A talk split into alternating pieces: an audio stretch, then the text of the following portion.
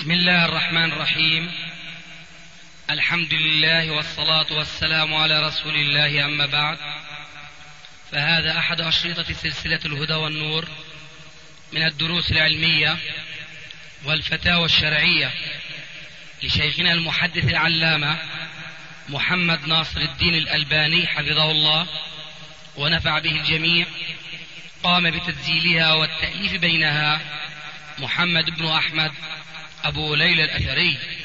إخوة الإيمان والآن مع الشريط الثاني والستين بعد المئة الخامسة على واحد.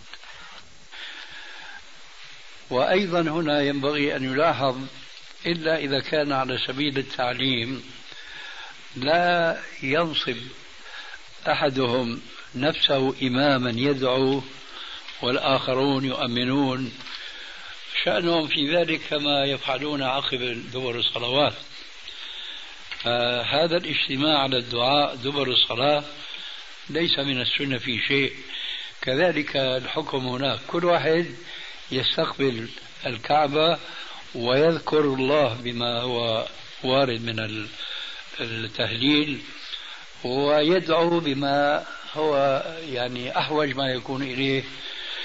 كإنسان مثلا مذنب مع الله مذنب مع عباد الله فيطلب من الله عز وجل أن يغفر له وأن يستجيب له ما يسأله من خير الدنيا وخير الآخرة. فكل لنفسه ولا يشترك أحد مع غيره. وإذا كان هناك نساء فينبغي أن يجعلوا النساء الخلف. يعني قريب من من الأثر الباقي من من الجبل.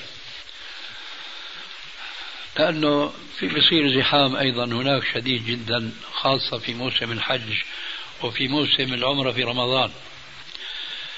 فإذا ما انتهى من التهليل ومن الدعاء بين ذلك والتكبير أيضا سنة قراءة نبدأ بما بدأ الله به والآية. والآية نعم. أي نعم ذكرنا الأخ إيه، يقول كما قال عليه السلام نبدأ بما بدأ الله به ويقرأ الآية إن الصفا والمروة من شعائر الله. نعم. إلى آخرها فلا بد أن الذين يهيئون أنفسهم لهذه العمرة أن يستحضروا هذه الأوراد وأذكار بتمامها. ثم ينزل ويسعى. فأول السعي وآخره مشي عادي. لكن ما بين العلمين فيركض. وهنا خلاف بين العلماء بالنسبة للنساء. هل يعني يسن لهن أن يشاركن الرجال في الركض أم لا؟ هذا الخلاف يشبه تماما ولو من بعض النواحي رفع النساء أصواتهن بالتلبية. فنحن هناك رجحنا دون أي تردد رفع الصوت ولو من النساء. أما هنا فلنا وجهة نظر.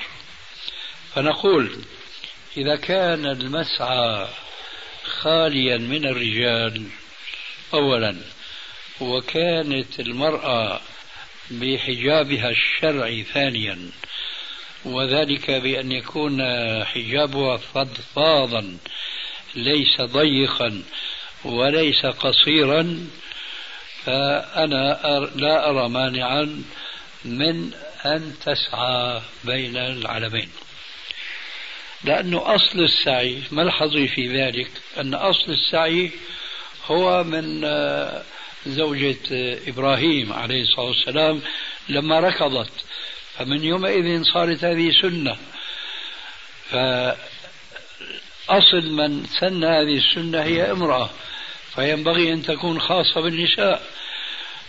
ولا ينبغي العكس أن يكون خاصا بالرجال. فعلى الأقل أن يشتركوا الجنسين في أصل مشروعية هذه السنة ولكن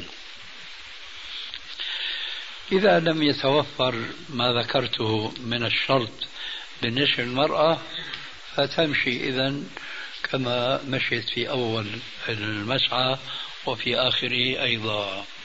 فإذا ما وصل إلى المروة والصفا والمروة عبارة عن جبلين صغيرين مع الزمن يعني فرشوا بالبلاط والرخاء ونحو ذلك حتى يعني معالم جبل المروة قضي عليها بالمرة أما بالصفا فبقي شيء في المؤخرة. فهناك أيضا يجتهد لاستقبال الكعبة ولا سبيل له إلى رؤيتها. فبده ياخذ فوتوغرافية المسجد الحرام الحاج والمعتمر. بده ياخذ فوتوغرافية المسجد الحرام ويقدر أن الكعبة هنا ولا هنا. كثير من الحجاج لجهلهم أولا ولعدم استحضارهم موقع الكعبة بالنسبة للمسجد الحرام الذي صار المسعى فيه جزءا منه بيستقبلوا الصفا يعني هل الطريق اللي هو المسعى بيستقبلوه لجهلهم. بينما الواقع إذا فرضنا هذا هو المسعى طويل فينبغي أن يقف هكذا.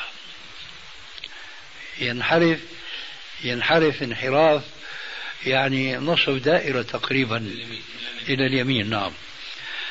على كل حال هذه قضية اجتهادية فإذا كان المسلم مرخص له بقوله تعالى إذا كان لا يرى الكعبة فأينما تولوا وجوهكم فثم وجه الله.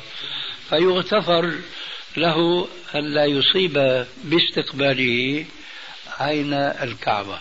ولو كان في المروة لكن لابد له من الاجتهاد.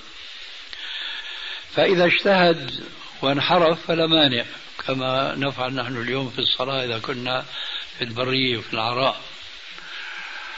وهنا لابد أن أذكركم بأمر هام جدا جدا جدا حيث أن كثير من الحجاج تبطل صلاتهم. ذلك لأنهم في المسجد الحرام ينحرفون عن الكعبة والكعبة على مرأى من بصرهم. ما نقول الذي يكون مثلا في في المروة وأقيمت الصلاة فيصلي هناك فقد يكون منحرف يمينه ويساره وحكمه حينئذ كحكمنا هنا إذا صلينا خارج المساجد نجتهد. لكن أكثر المصلين الكعبة يرونها ولا يستقبلون الكعبة لغفلتهم لجهلهم ولخطأ الهندسة التي بنيت هذه الأبنية الجديدة اليوم. أنا كنت أرى أن رأيتم الخط الأسود الذي يتصل مع الركن الأسود ركن الحجر الأسود. الحجر ممدود هنا بلاط أسود. هذا شيء طيب مشان ما يتجاوز الطائف بدون ما إيش يبدأ بالإشارة على الأقل للركن الأسود. كنت أرى أنه هالاصلاحات الضخمة اللي كلفتهم ملايين المملينة ينبغي أن يبلط البلاط خطوط منحنية بحيث أنه الذي يقف هناك في آخر الخط أو هنا لا يخرج عن استقبال القبلة. الناس هالمهندسين دون جهل بلا شك يعني ولا عندهم خاطرة أو مخطط بناء مسجد عادي فضلا عن تجديد بناء المسجد الحرام. خاصة فوق الطابق الأول البلاط مفروش كالعادة وليس فيه هذه الخطوط. الخطوط التي تمدد الآن في المساجد بالخيطان هذه هذه أنا أعتبرها من البدع. لأنها تؤدي إلى تعطيل آه، تنظيم الصفوف والعناية بتسوية الصف وإلى آخره. أما في المسجد الحرام مثل هذه الخطوط أراها من المصالح المرسلة لأن هناك لا يمكن إلا بمثل هذا القيد المادي. أن تبنى أن تصف هذه البلاطات بحيث أنه كل من وقف في أي مكان من هذا الصف يجد نفسه إيه؟ مستقبلا الكعبة.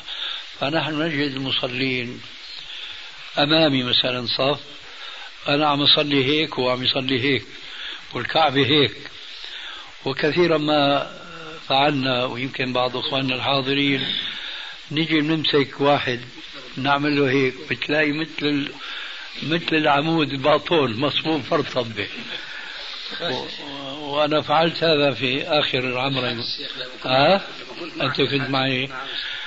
هذا بسبب انحراف فقهي لأنه في المذهب الحنفي إذا قيل للمصلي أنت مستقبل الجهة المخالفة للكعبة فالكعبة هيك. فالتفت مثلا يمينا فإذا أنت تجاوبت مع هذا الكلام بطلت صلاتك. يعتبرون هذا مكالمة. مكالمة. حتى رووا حديثا في ذلك مروي في سنن داود أنه الكلام المفهم للمصلي فهو مبطل للصلاة. وهذا في سنده رجل مجهول أيضا والحمد لله.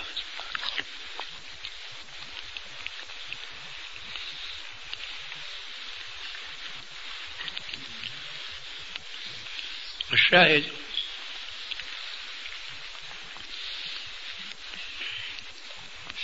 حاولنا أن نيمم شطر المسجد الحرام أبدا مثل باطون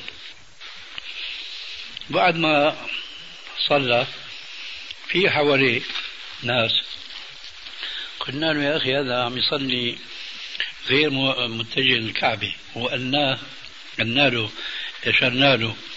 ما جاوب. قال هذا هندي أو باكستاني والله نسيت شو قال لي ها؟ جهه السودان أفريقي شيخ أفريقي؟ نعم. أفريقي الحمد لله أفغاني يعني شو عليه هلا؟ لا تزر وازرة وزر أخرى يعني أنت هلا تأثرت لأنه ذاك الأفغاني أحرم من الأفغان المقصود أنه يجتهد هناك في المروة في استقبال القبلة أولا ثم في الذكر المشروع الدعاء بين يدي ذلك. ويتحاشى الاختلاط مع النساء لأنه الحقيقة خاصة إذا أقيمت الصلاة بصير الجماعة خليط مليط يعني نساء ورجال في صف واحد. فليحذر ما استطاع ذلك. ثم ينزل قاصدا للصفا ويسعى أيضا بين العلمين وهكذا يعيد ذلك حتى يأتي بسبعة أشواط. وهنا خلاف فقهي لا قيمة له لأن السنة قاطعة في الموضوع فبعض المذاهب بل المذهب الحنفي يقول انطلاقا من الصفا إلى المروة ومن المروة إلى الصفا هو شوط واحد. ولذلك فلا بد من سبعة أشواط ويكون الانتهاء حيث كان الابتداء. وهذا مخالف للسنة الصحيحة لأن النبي صلى الله عليه وسلم لما أنهى الشوط السابع في المروة ما عاد إلى الصفا. ولذلك هذه مخالفة صريحة آه، ناتج من رأي آه، صدر من بعض أهل العلم طبعا لكن يبدو أنه لم تكن قد جاءته السنة الصريحة بأنه الشوط من الصفا إلى المروة يعد واحدا وهكذا رجوعا إلى الصفا الثاني وهكذا سبع أشواط آخرها يكون بطبيعة الحال في المروة. وبذلك ينتهي تنتهي أعمال العمرة ولا يبقى عنده سوى التحلل إما بالحلق وهو الأفضل أو تقصير. وهنا أيضا شيء لا بد من لفت النظر الحلق معروف أنه استئصال شعر الرأس بالموسى أو نحوه. شعر الرأس كله. التقصير كذلك ينبغي أن يكون شاملا لجميع شعر الرأس لكن ليس على طريقة الاستئصال والحلق. فما يقال في بعض الآراء والأقوال أنه يكفي أن يأخذ من بعض الجوانب من الرأس فهذا آه، أولا ليس له دليل آه، عملي في السنة ثم هو خلاف آه، عموم قوله تبارك وتعالى محلقين رؤوسكم ومقصرين. فمحلقين رؤوسكم ومقصرين طبعا هنا من حيث المعنى وهو واضح والحمد لله. فيه مضاف محذوف محلقين شعور رؤوسكم أو مقصرين. فكما أن معنى محلقين شعور كل الشعر كذلك مقصرين كل الشعر. فلا يجوز الاقتصار على جانب مثلا من تحت أو من هون أو من هون وإنما يقص بالمقص. لا يتقصد إبقاء جانب بدون قصد وأن يكون القصد الإتيان على كل الجوانب قد يفوت مثلا لأنه ليس كالموس. قد يفوت جانب بدون قصد. لا مانع من ذلك. أما أن يتقصد كما يفعلون بعضهم بيكون الولد الذي لا يفقه شيئا ماسك المقص في على المروة وبيجي بقص له شعره للحاج وانتهى الأمر عنده. ليس هذا هو المقصود ومقصرين رؤوسكم. ولذلك فيجب الاهتمام بهذه القضية وكلكم يعلم إن شاء الله بأن الحديث الصحيح أن النبي صلى الله عليه وسلم دعا للمحلقين ثلاثا فقال اللهم اغفر أو ارحم للمحلقين اللهم اغفر للمحلقين اللهم اغفر للمحلقين ثلاثا. قالوا يا رسول الله وللمقصرين؟ قال وللمقصرين. وللمقصرين. أي هذا أمر يعني جائز لكنه مرجوح أما الراجح فهو الذين دعا لهم الرسول عليه الصلاة والسلام ثلاثا. ثم أنا ألاحظ شخصيا أن في الحلق فيها يعني حكمة بالغة بالنسبة لبعض الشباب في العصر الحاضر. بعض الشباب الذين يعنون بتربية شعورهم. ويعجبهم شعرهم. يعني بيربوه مثلا تواليت أو شاليش أو ما شابه ذلك. فهنيك بالحج كأنه الشرع بيرغمه إنه حاجة بقى آه، شو بدي اسمي لك؟ التنعم يعني هذا الزايد. أطح شعرك لله فقط. فهنا بتكون عبودية واضحة جدا. ولذلك أخطأ بعض شيوخ الصوفية حينما جعلوا من آداب المريد مع شيخهم أنه لما بده يبايع الشيخ على الطريقة لازم يحلق راسه. هذا شرك عملي والعياذ بالله. و... نعم. يقدر يستوعب بس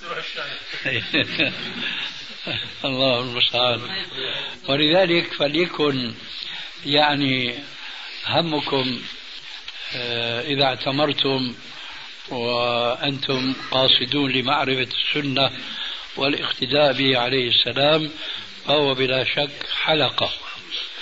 ولما حلق عليه الصلاة والسلام آه، بادر الصحابة الحريصين بالتبرك بشيء من آثاره أن يتخاطفوا شعره عليه السلام.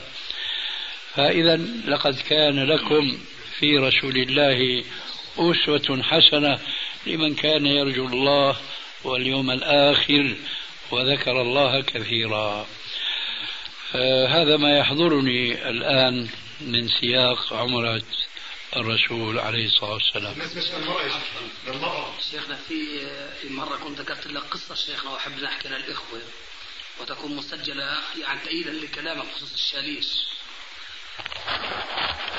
كان أحد الإخوة من إخواننا يعني ذهب هو أهله إلى العمرة وهو يدرس الطبيب طبعا في الجامعة الأردنية. فسبحان الله لما جاء عند التحليق وقف محتار هل أحلق أو أقصر؟ وشعره جميل هذا الشاب. آه. حتى أخيرا طبعا بعد فترة طويلة ترجع عنده أنه يحلق. وشاء الله عز وجل في الطريق هم عائدين صار معهم حادث. وجاءت كل الضربات هذا الطبيب على رأسه. عجيب. أي نعم.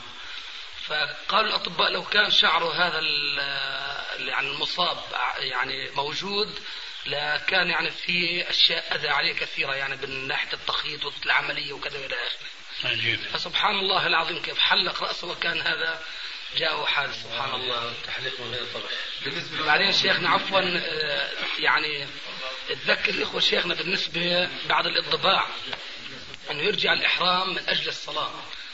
يرجع الإحرام على أحسنت. نعم. هذه ناحية أيضا مما يخل بها الحجاج والعمار. فقد ذكرت لكم آنفا أن بعضهم يعني يطبع من ساعة إحرامه. بينما عرفتم من سياقي آنفا لمناسك العمرة أن الطباع إنما يبدأ به عند بدء بالطواف وطواف القدوم فقط. آه، مع ذلك فهؤلاء الحجاج يستمرون هكذا في إحرامهم ويقفون المواقف في منى في عرفة ولا يتحللون إلا بعد الرمي والذبح. ومعنى هذا أنهم يصلون كل الصلوات وهم كاشفون عن منكبهم الأيمن. وهنا يقعون في مخالفة جذرية لحديث نبوي صحيح. ألا وهو قوله عليه الصلاة والسلام لا يصلين أحدكم وليس على عاتقيه من ثوبه شيء فهم يصلون كاشفين عن منكبهم. وهذا خلاف هذا الحديث. فهي إذا أولا عبادة مقيدة بطواف القدوم فقط. الكشف عن المنكب مقيد بطواف القدوم فقط. ثم على العكس من ذلك لما بده يصلي ركعتي آه، الطواف عند المقام يجب أن يكون مستور المنكبين كليهما معا. فإذا صلى هكذا عرض صلاته للبطلان لنهي الرسول عليه الصلاة والسلام من الصلاة إلا وهو ساتر للمنكبين. لا يصلين أحدكم وليس على عاتقيه من ثوب شيء. وأرجو في نهاية هذه الجلسة أولا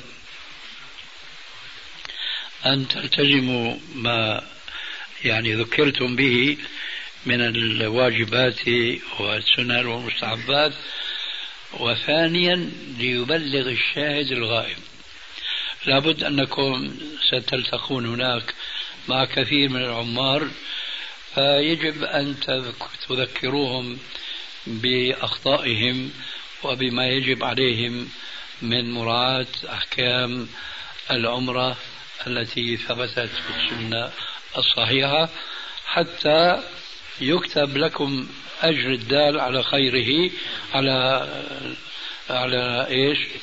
على الدال على الخير كفاعله ولأنه يدخل في عموم قول عليه السلام من سن في الإسلام سنة حسنة لأن هذا الذي سيأخذ منك هذه النصيحة سيطبقها في نفسه فتكون سنة مستمرة.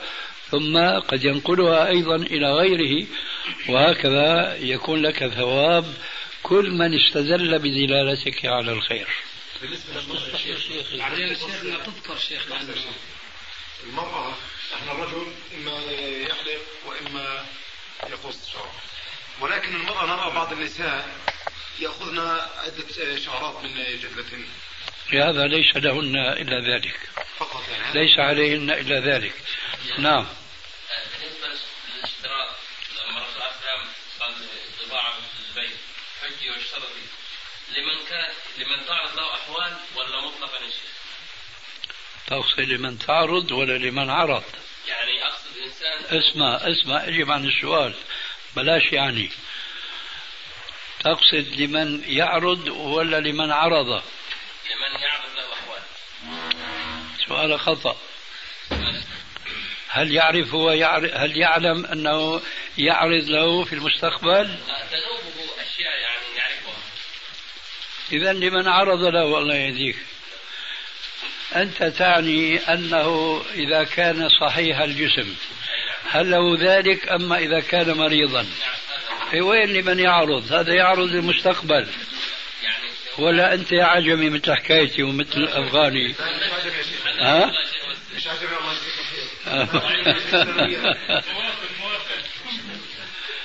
فيعرض للمستقبل يا أخي. أما أنت تعني من عرض له.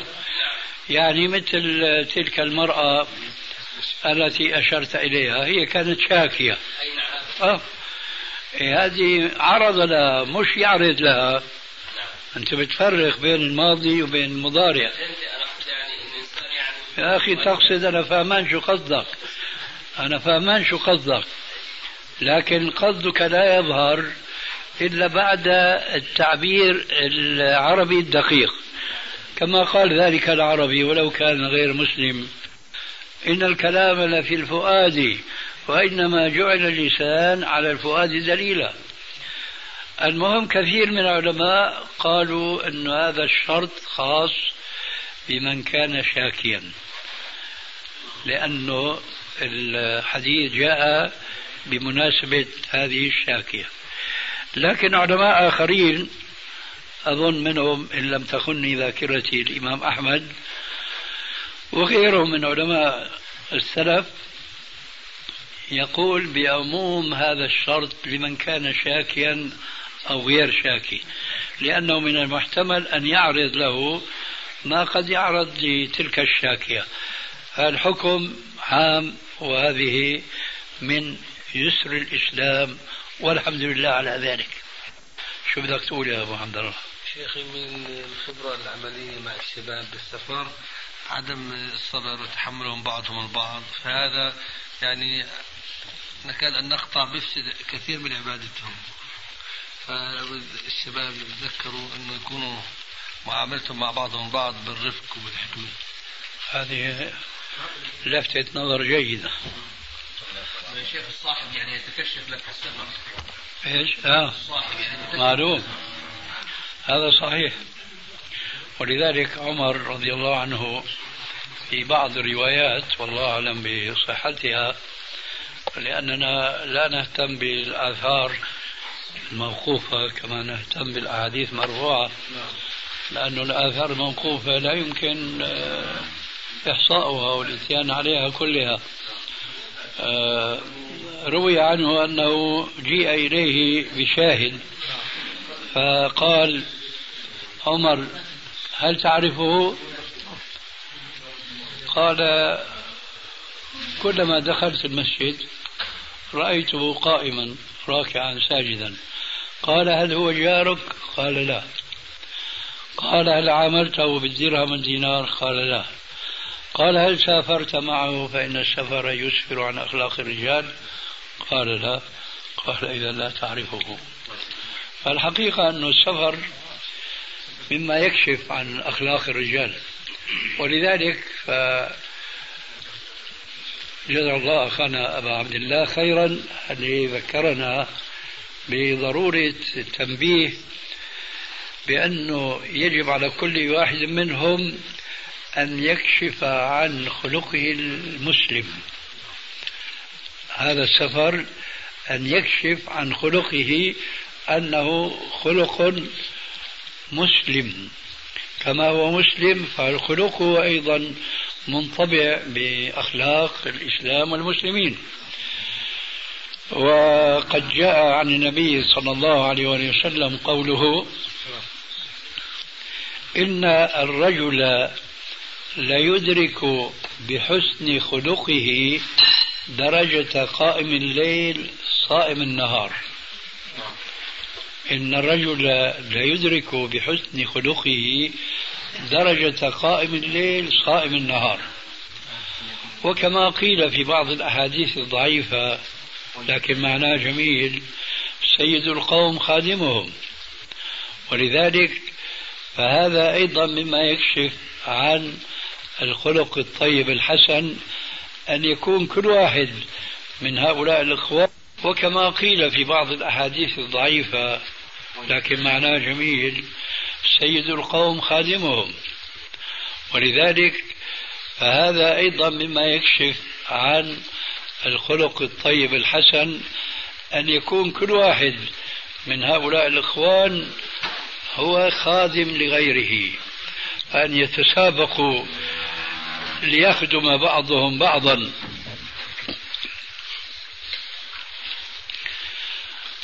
وبهذه المناسبة يحسن أن نذكر حديثا صحيحا في البخاري أن أصحاب النبي صلى الله عليه وسلم كانوا معه في سفر فبعضهم كان مفطرا وبعضهم كان صائما. فكان المفطرون يخدمون الصائمين هذا أمر طبيعي. فقال عليه الصلاة والسلام ذهب المفطرون اليوم بالأجر. ذهب المفطرون اليوم بالأجر. مفطرين. لكن تغلبوا على الصائمين بقيامهم بخدمتهم. ما شاء الله. ما شاء الله. ولذلك فصحيح سيد القوم خادمهم.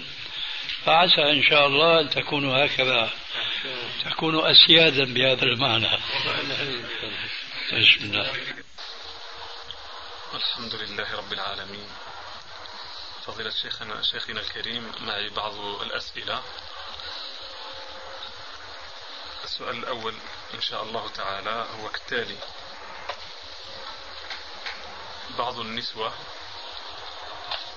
آه، حائضات أو حيض يسألن هل يجوز لهن الحضور لدرس الجمعة ودرس السبت مثلا والأحد وهن حيض؟ هل يجوز لهن الحضور داخل المسجد؟ نعم يجوز لهن ذلك لأن الحيض لا يمنع امرأة من حضور مجالس العلم ولو كانت في المساجد لأن دخول المرأة المسجد آه، في الوقت الذي لا يوجد دليل يمنع منه فهناك على العكس من ذلك ما يدل على الجواز. ومن هذه الأدلة حديثان للسيدة عائشة رضي الله تعالى عنها. الأول حينما حجت مع النبي صلى الله عليه وآله وسلم وفجأها الحيض وهي نازلة في مكان قريب من مكة. اسمه شرف دخل عليها النبي صلى الله عليه وآله وسلم فوجدها تبكي. قال لها ما لك؟ أنفست أو نفست قالت نعم يا رسول الله.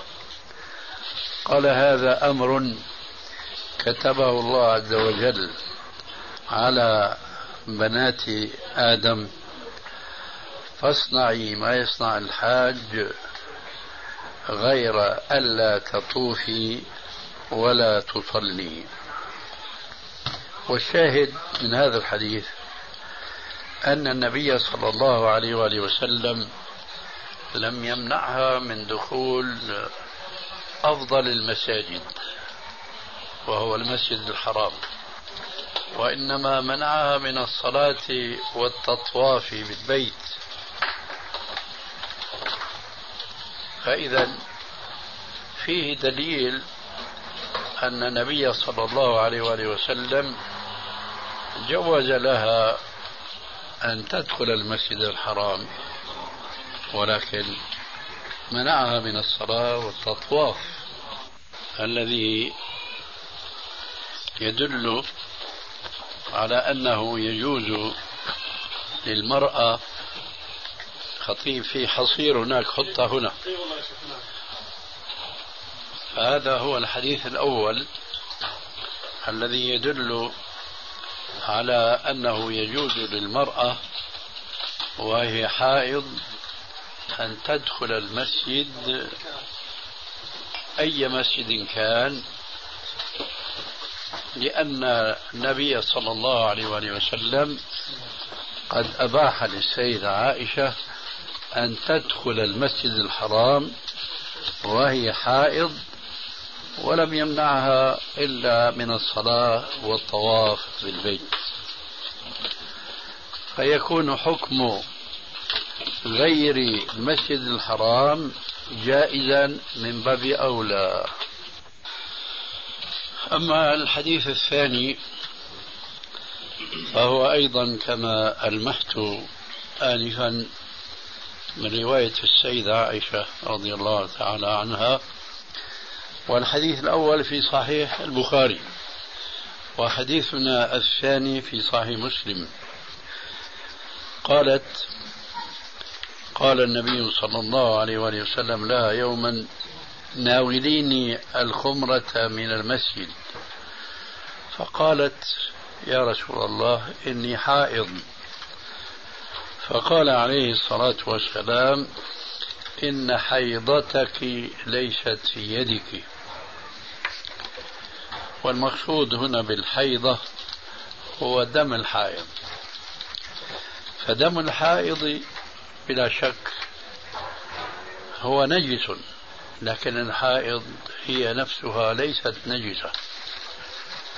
فلا يلزم من خروج نجاسة ما من شخص ما أن يكون ذات الشخص نفسه نجسا فإذا يجوز للحيض من النساء أن يحضرن مجالس العلم ولو كانت هذه المجالس وعليكم السلام ولو كانت هذه المجالس آه، في بيت من بيوت الله تبارك وتعالى.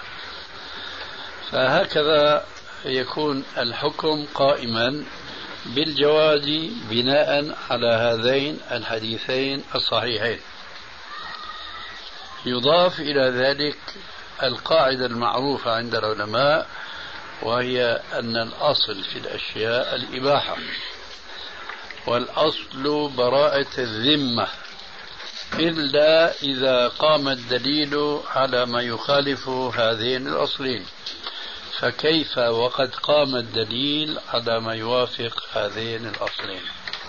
وبذلك ينتهي الجواب عن السؤال بأنه يجوز للمرأة الحائض أن تدخل المسجد لسماع الدروس الدينية وسماع تلاوة القرآن ونحو ذلك.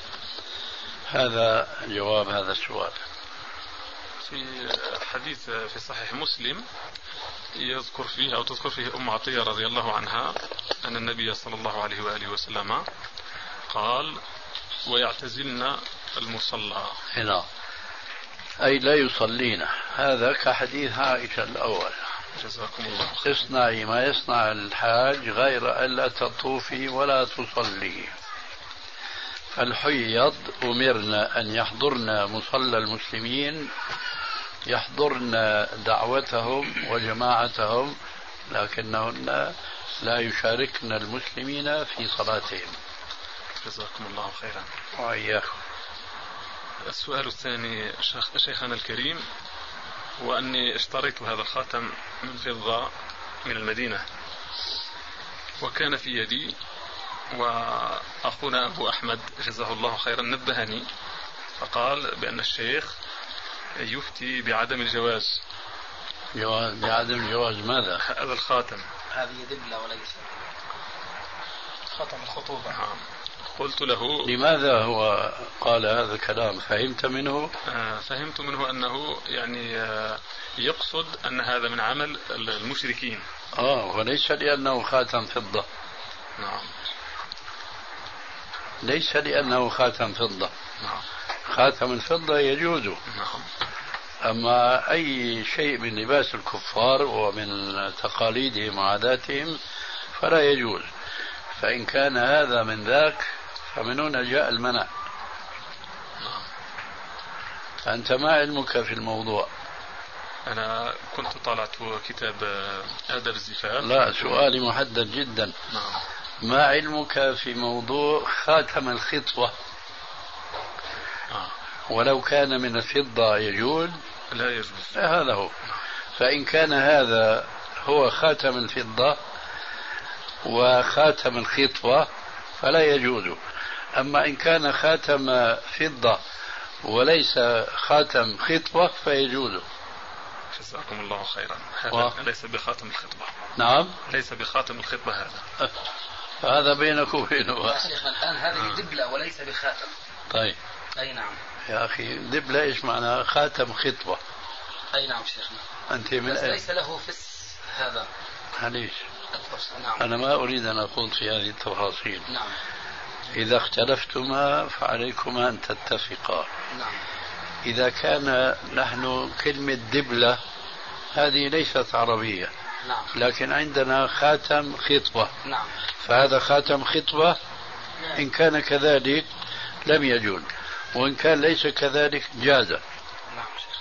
فإيش بقى الخلاف؟ أنا شيخنا اللي أنا فهمته مرة منك يعني بالتفصيل يعني ما يصير هذه الدبلة أولا تشبه بالكفار. ما اختلفنا يا أخي هذا كتفصيل. شيخنا. الموضوع الأولاني شيخنا يعني مفهوم شيخنا. أما الآن هذه الدبلة ليس عليها شيء. ما بيعني هل هذا خاتم خطبة عند النصارى؟ نعم. هذا في علمي هكذا. تتفق أنت وياه في هذا. طب شيخنا ممكن تفصل لنا هيك شغلة بسيطة؟ لا ما عندي أنا تفصيل. نعم تفصيل. أنا عندي يعني فكرة علمية. نعم. أما شو هي خاتم الخطوة بالذات عند النصارى؟ أنا لا يحضرني. نعم. أنا أترك المجال لغيري. طيب جزاك الله خير.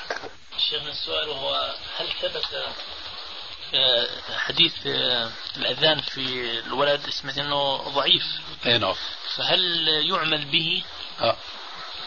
فما تنصحون؟ نصيحتي هذا بيان للناس.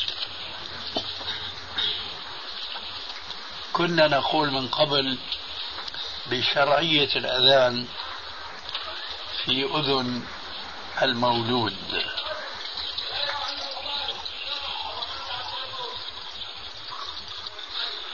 مع العلم بأن الحديث الذي ينص على سنية الأذان في أذن المولود مروي في سنن الترمذي بإسناد ضعيف.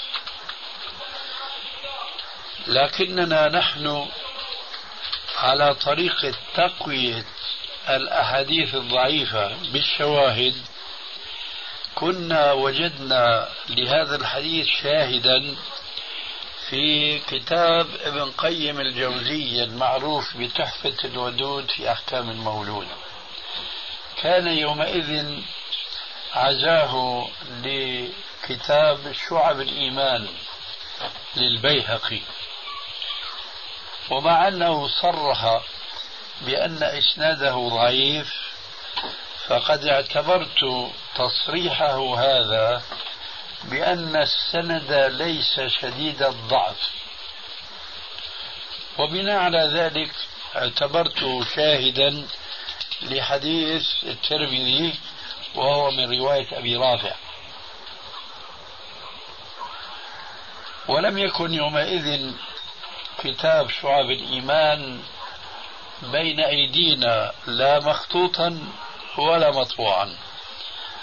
لأنكم كما يعلم كثير منكم مع وجودي في المكتبة الظاهرية وفيها الألوف المؤلفة من المخطوطات الحديثية فلم يكن هذا الكتاب شعب الإيمان للحافظ البيهقي موجودا في هذه المكتبة.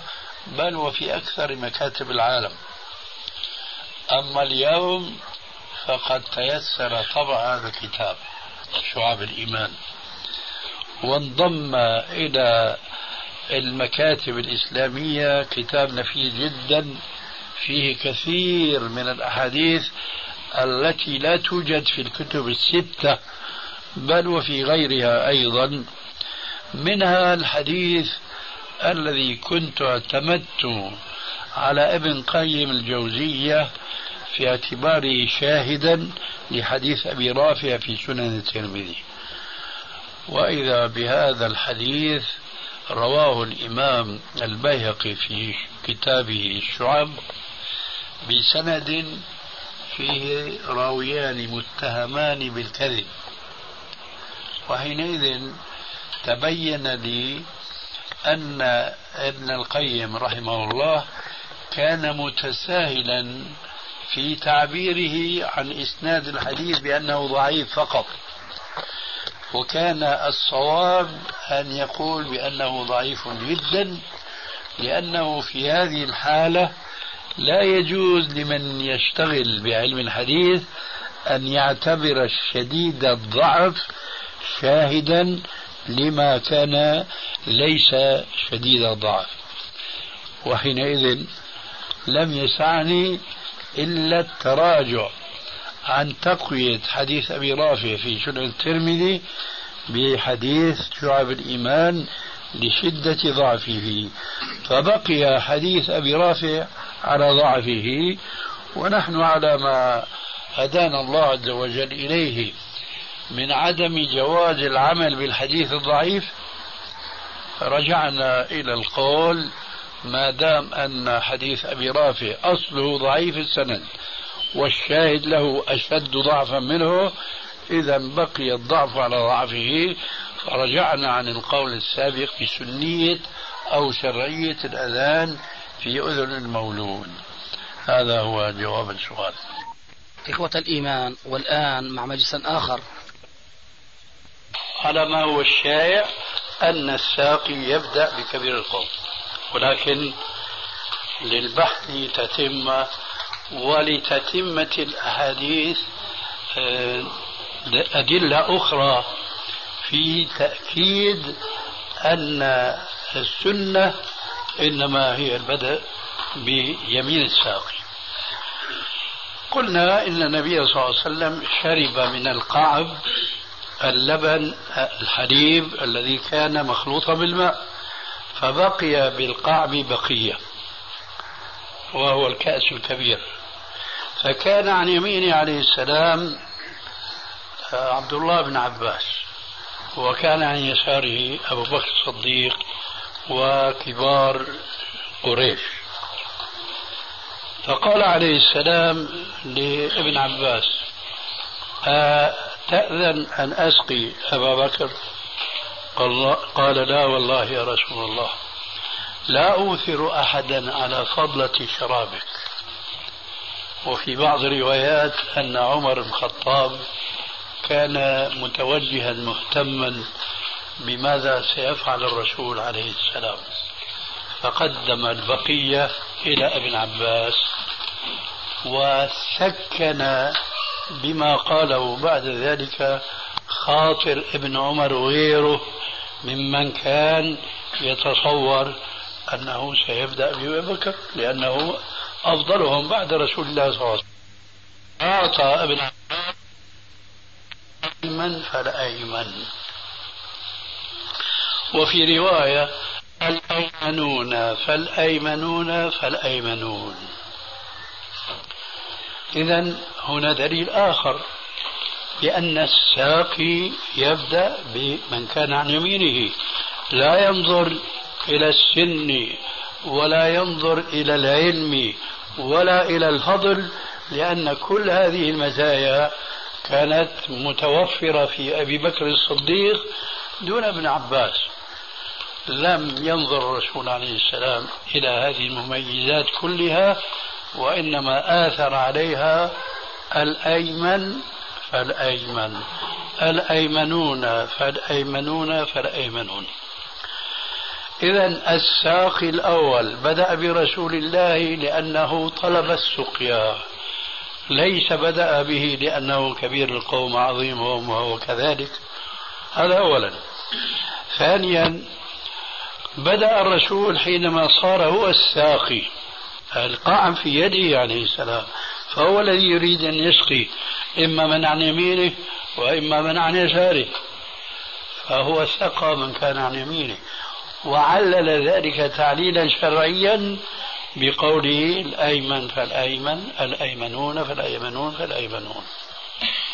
إلى هنا ينتهي بيان أن هذا الحديث وهو مروي في الصحيحين بالروايتين المختصرة والكاملة. عن صحابيين جليلين أحدهما أنس بن مالك والآخر سهل بن سعد الساعدي. كلاهما روى هذا الحديث باللفظ الزايد أيضا استسقى رسول الله صلى الله عليه وسلم فأتي إلى آخر الحديث. لننظر الآن في الموضوع من الناحية النظرية والتطبيقية العملية. هل يمكن وهل يعقل في نظر سماحة الشريعة ويسرها أن يكلف ساقي القوم في جمع كبير وكبير جدا؟ أن يعرف من هو كبيرهم من هو الثاني منهم. هذا الحقيقة في رأيي وفي نقدي يدخل في باب تكليف ما لا يطاق. وهذا مما اتفق أهل السنة على قوله تبارك وتعالى لا يكلف الله نفسا إلا وسعها. أنا أعتقد أن تكليف أي ساق وهو في العادة يكون غريبا عن معرفته بالأشخاص وبمنازلهم ومراتبهم وأسنانهم ومقادير علمهم. فأن يقال له ابدأ بكبير القوم علما آه، صلاحا. وربما سنا. أنا أقول لو كان هذا الساقي ابن خلدون زمانه معرفة بتاريخ الرجال وبأسنانهم لما تمكن من أن يعرف في كل مجلس يبتلى ذلك الساقي بإسقائه لا يتمكن أن يعرف هذه المزية التي يظن عند بعض الناس أنها آه، تستحق أن يبدأ بصاحبها. هذا تكليف ما لا يطاق. أما ابدأ باليمين الولد صغير إذا دخل من الباب ابدأ من اليمين يبدأ من الولد الواقف الآن. هكذا الإسلام وهكذا يسر الإسلام. فأرجو أن تتفهموا هذه القضية ليس لأن الشيخ الألباني يقول هذا وإنما لأنكم عرفتم أولا الرواية المتممة للرواية الأولى. استسقى رسول الله فيسقط الاستدلال بأن البدء كان بسبب أنه كان كبير القوم. وعليكم السلام. ثانيا الحديث النبوي الأيمن فالأيمن قاعدة عامة فينبغي طردها. ثالثا وأخيرا أن النبي صلى الله عليه وآله وسلم هو نفذ هذه القاعدة العامة بنفسه حينما بدأ بالغلام ابن عباس وآثره على الشيخ قريش وهو أبو بكر الصديق. فأرجو أن تستوعبوا هذا.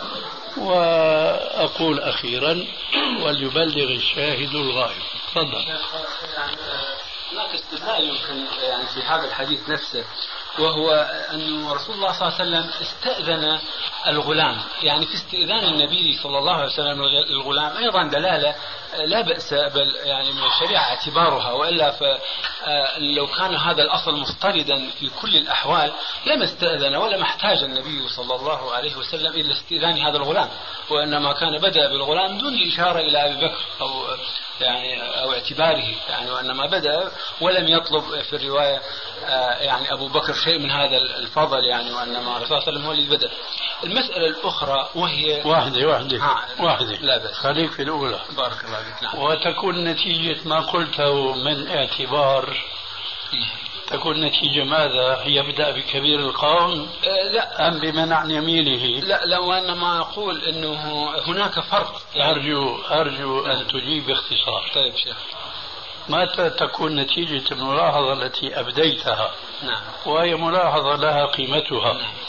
لكن هل مؤداها أن يبدأ بكبير القوم أم بمن عن يمينه الساقي؟ أرجو أن تقول واحدة من لا شك اليمين لا شك اليمين. فإذا نعم. هذا هو البحث وما ذكرته آنفا لا يرد على البحث. كل ما في الأمر أن والله هذا غلام وهذا شيخ كبير. مم. تأذن ما في مانع لكن أنا علي أن أبدأ بمن بمن عن يمينه. فهذا لا ينقض هذا. يعني يكون إنسان يؤثر آه، أخاه المسلم بشيء هذا شيء آخر. وهذا يعني ينبغي ملاحظته.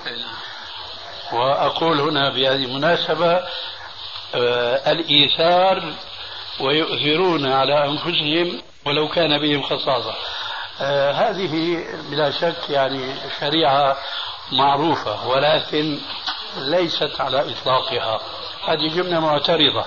فأنت لاحظت تماما أننا نقول بهذا الإيثار الذي أنت دندنت حوله لكن خشيت أن تفهم من الإيثار نقض قاعدة الأيمن فلا أيمن وإذا الأمر ليس كذلك فإذا وافق شن طبقة وافقه فعانقه. الحمد لله. آه. لكن اسمح لي أريد أن ألفت النظر إلى أن الإيثار ليس على إطلاقه. الإيثار يكون في الأمور المادية وليس في الأمور التعبدية. نحن نلاحظ في كثير من المساجد. مثلا أنا أحضر أقف في الصف الثاني. يكون بين يدي شاب. يتأخر عن الصف الأول ويقدمني إليه. هذا ليس من الإيثار المشروع إلا لو كان وراء الإمام. إلا لو كان وراء الإمام حينئذ بتأخره وتقديمه لغيره ممن يظن فيه العلم والفقه والقراءة ونحو ذلك يكون قد طبق قوله عليه السلام ليليني منكم أولو الأحلام والنهى. أما أنا مثلا في آخر الصف وهو في آخر الصف الأول فيقدمني إلى الصف الأول هذا ليس من الإيثار المشروع هذا الذي أردت التنبيه. إذا الحمد لله لا منافاة بين عرض الرسول على ابن عباس أن يؤثر أبا بكر وبين القاعدة التي لفتنا النظر إلى أنها على عمومها وشمولها. لكن لابد أيضا من استدراك شيء آخر. هذا آثر هذا. فيبدأ الساقي بهذا أم بهذا؟ لابد ما يمشي الدور. الأيمن فالأيمن. ماشي؟ جزاك الله خير. شيخ لو لو لو هو است- استأذننا وبدأ بك إذا كان أيضا طبق السنة. يعني هذه أيضا ملاحظة يعني كنا نبغي. هذه بقى اسمها بلغة البلد دوبلي. هذه راح تعطل السنة. هذا أولا. نحن نريد أن نحيي السنة. فهل أنت تظن بارك الله فيك أننا نحيي السنة بهذا الاقتراح؟ أم نميتها كما هي ميتة. لا بد من إحياء السنة وجعل الناس يتجاوبون معها ويتسامحون بهذه العادات والتقاليد التي غلبت عليهم. هذا من جهة. من جهة ثانية قد تؤثر أنت الشيخ الذي ابتليتم بتصدره للمجلس هذا وزيد وبكر وعمر. لكن أنت ما تشق قلوب الناس. قد يكون هناك كما يقال في الزوايا خبايا. بيقول إيش هذه الأثرة مثلا؟ لماذا؟ فلا يرضى أن يؤثر الشيء إذا أنت تفعل ما في نفسك. ولا تجعلها قاعدة عامة تفرضها على جميع الحاضرين. طيب.